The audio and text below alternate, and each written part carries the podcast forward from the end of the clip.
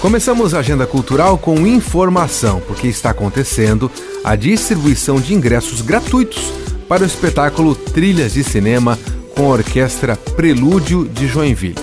A retirada de ingressos é na Prelúdio Academia de Arte. E tem ainda a exposição Sensibilidade, Doação de Amor e Afeto, da artista plástica Vera Russi Matar.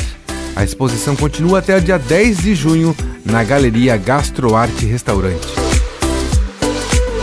Os artistas visuais que integram a APLAJ estão com uma exposição aberta para a visitação na Cidadela Cultural Antártica, no próprio galpão da APLAJ.